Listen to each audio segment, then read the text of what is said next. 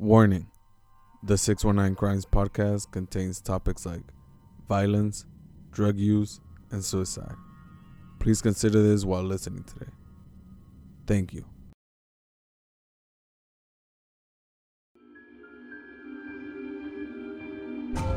Betty Broderick, 22-year-old John Earnest, 34-year-old Sean Nelson, Kara Knott, 16-year-old Brenda Spencer, 29-year-old Ali Nasser Abulaban. This is 619 Crimes Podcast, where every Wednesday we bring you short crime stories that took place in San Diego. I am your host, Al Rodriguez.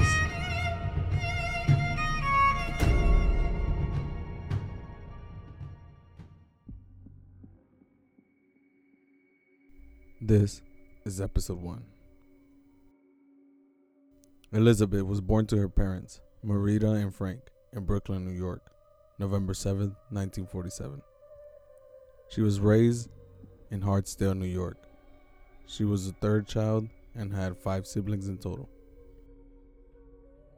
Betty came from an upper middle class home. Her family owned a successful plastering business. Betty graduated Maria Regina High School in Hartsdale, New York in 1965. That same year, at 18 years old, Betty went away to college at Notre Dame. She attended a party her freshman year, and at that party is where she met 21-year-old Dan Broderick, the eldest child in a large Catholic family. They hit it off right away. They married on April 12th, 1969.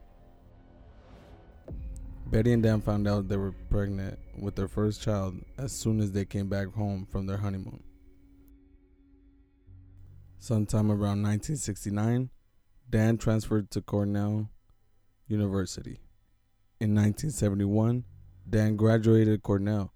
However, he wasn't satisfied, and he dropped a bomb on Betty when he told her he had made a decision to go to Harvard to become a lawyer, without ever running it by her. So that year, Betty, Dan, and at that point their 2 kids moved to Massachusetts so that Dan could go to Harvard. While there, Betty worked all kinds of odd jobs, like selling Tupperware and Avon to pay for all the bills. All of that was on top of raising 2 kids.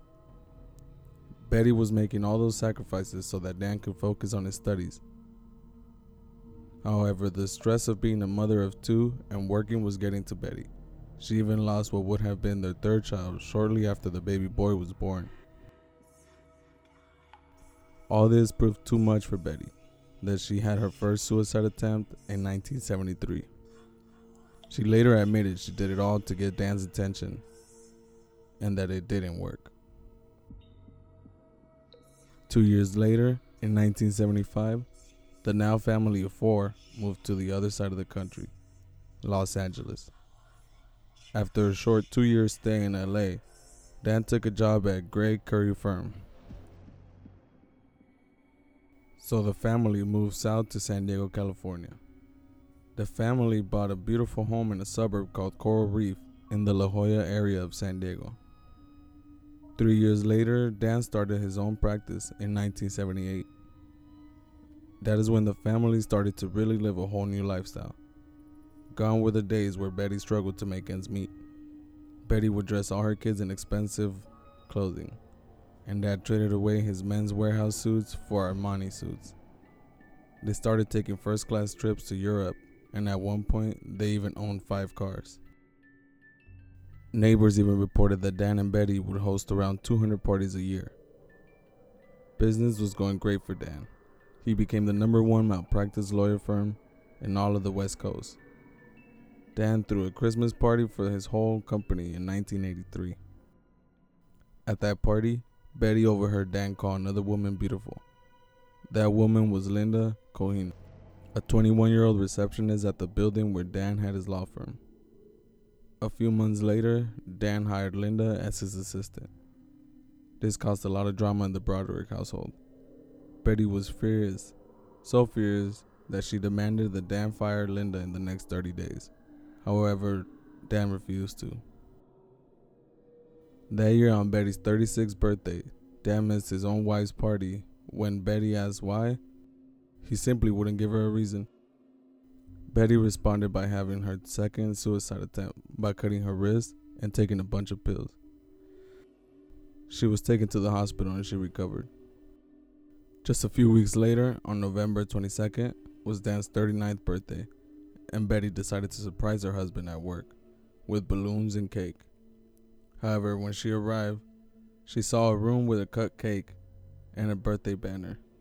After her asking the receptionist, she found out Linda had already made a celebration for Dan. Dan and Linda had left work together to celebrate. Betty immediately went home, ran straight to Dan's walk-in closet, and grabbed the expensive suits that Dan had, some of which still had the tags. She threw them into the trash can and lit it all on fire, the whole time yelling at her kids about how her father was a terrible person and how it was all his fault. In September 1984, the couple separated and Betty moved to La Jolla Shores. Shortly after, Linda and Dan were living together at the Coral Reef home. That is when a long and messy split starts to amp up. Betty began to act more and more erratic. Eventually, Dan filed for a stay-away form from his home because Betty kept going inside and messing with Dan and Linda's things. She even went as far as to smear a pie that Linda had baked all over Dan and Linda's bed and walls. The stay-away order did not work. It only made things worse. Betty started to throw things through Dan and Linda's windows. She broke mirrors and even spray-painted their home. At one point, she even drove her car into Dan and Linda's front door while her kids were inside. Her kids were living with Dan and Linda and witnessed all of Betty's erratic episodes. In September 1985 is when Dan officially files for divorce. Dan put together a team of some of San Diego's best divorce attorneys to handle his divorce. Since Dan was a lawyer himself, he was well respected in the law world in San Diego. Betty could not find a lawyer who was willing to go against Dan and his $1 million team of lawyers. In court, a judge did rule for Dan to pay monthly support to Betty. However, Dan and his lawyers would deduce some of that money for every time that Betty would break the rules of the stay-away order. For example, $100 for each bad word she used against Dan and Linda, $250 for setting foot in their home, $1,300 if she took one of her kids without Dan's permission. However, this proved not to work because there were some months where Betty owed Dan money at the end of the month. Linda and Dan married in an expensive and very beautiful wedding in 1989. 2 days before Betty turned 42, on November 5th, 1989, at around 5 in the morning, Betty drove to Dan and Linda's home, located in 1041 Cypress Avenue in the Martens Hills neighborhood in San Diego, California. She used the key that she had stolen from her then 18-year-old daughter, Lee. She snuck into Dan and Linda's home, and she very quietly walked upstairs into their bedroom. The couple lay there as they slept. Betty just stood there.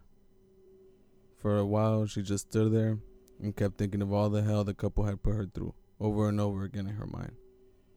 She started to get angrier and angrier with the thought of how Linda stole her perfect life. She then took a Smith & Wesson revolver out of her purse and shot Linda first, once on the head and once on the chest, killing her immediately. Dan woke up startled and reached for the phone. But just as he reached, Betty shot Dan on the chest. Then Betty ran to disconnect the phone from the wall and even yelled at Dan. All his fault. After she left the place of the murders, she called her daughter Lee. She told her what she had done. She turned herself into the authorities shortly after. Her lawyer was criminal defense attorney Jack Early. Jack told Betty that her best bet was to take the case to trial. His defense was that Betty had been pushed to the edge by the years of psychological, physical, and mental abuse from the couple. Her attorney also claimed that Betty did not go into the home with the plan to murder them, but that as she stood there in silence, she took the gun out to simply play point to them. They claim Linda woke up, and after seeing Betty in her room, she yelled, "Call the cops," which startled Betty and prompted her to accidentally squeeze the trigger. And that's how she let off those 3 fatal shots. The prosecutor in the case was Carrie Wells. In the trial, a forensic psychiatrist, Dr. Park Dietz, diagnosed Betty as a narcissist. The first trial ended with a hung jury due to 2 juries holding out for manslaughter, citing lack of intent. Therefore, Judge Thomas J. Whalen called a mistrial. Betty was retrialed a year later. This time around, the jury returned a verdict of guilty to 2 counts of second-degree murder. She was sentenced to 15 years to life, plus 2 years of a misuse of a firearm. Betty was sent to the California Institution for Women in Chino, California. She had her first parole hearing in January 2010 and was denied for not showing any remorse for what she had done. 7 years later, in January 2017, she had another parole hearing which was also denied. She remains in prison till this day.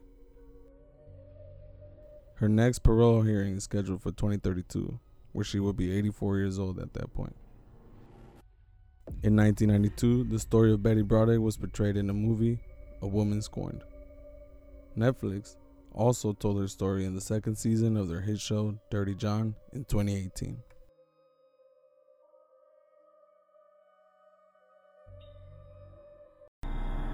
That was today's episode.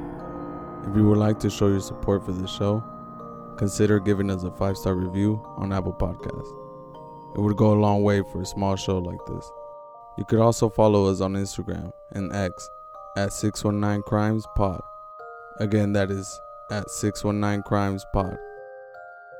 My name is Al Rodriguez, and this has been 619 Crimes Podcast. See you guys next Wednesday. Peace.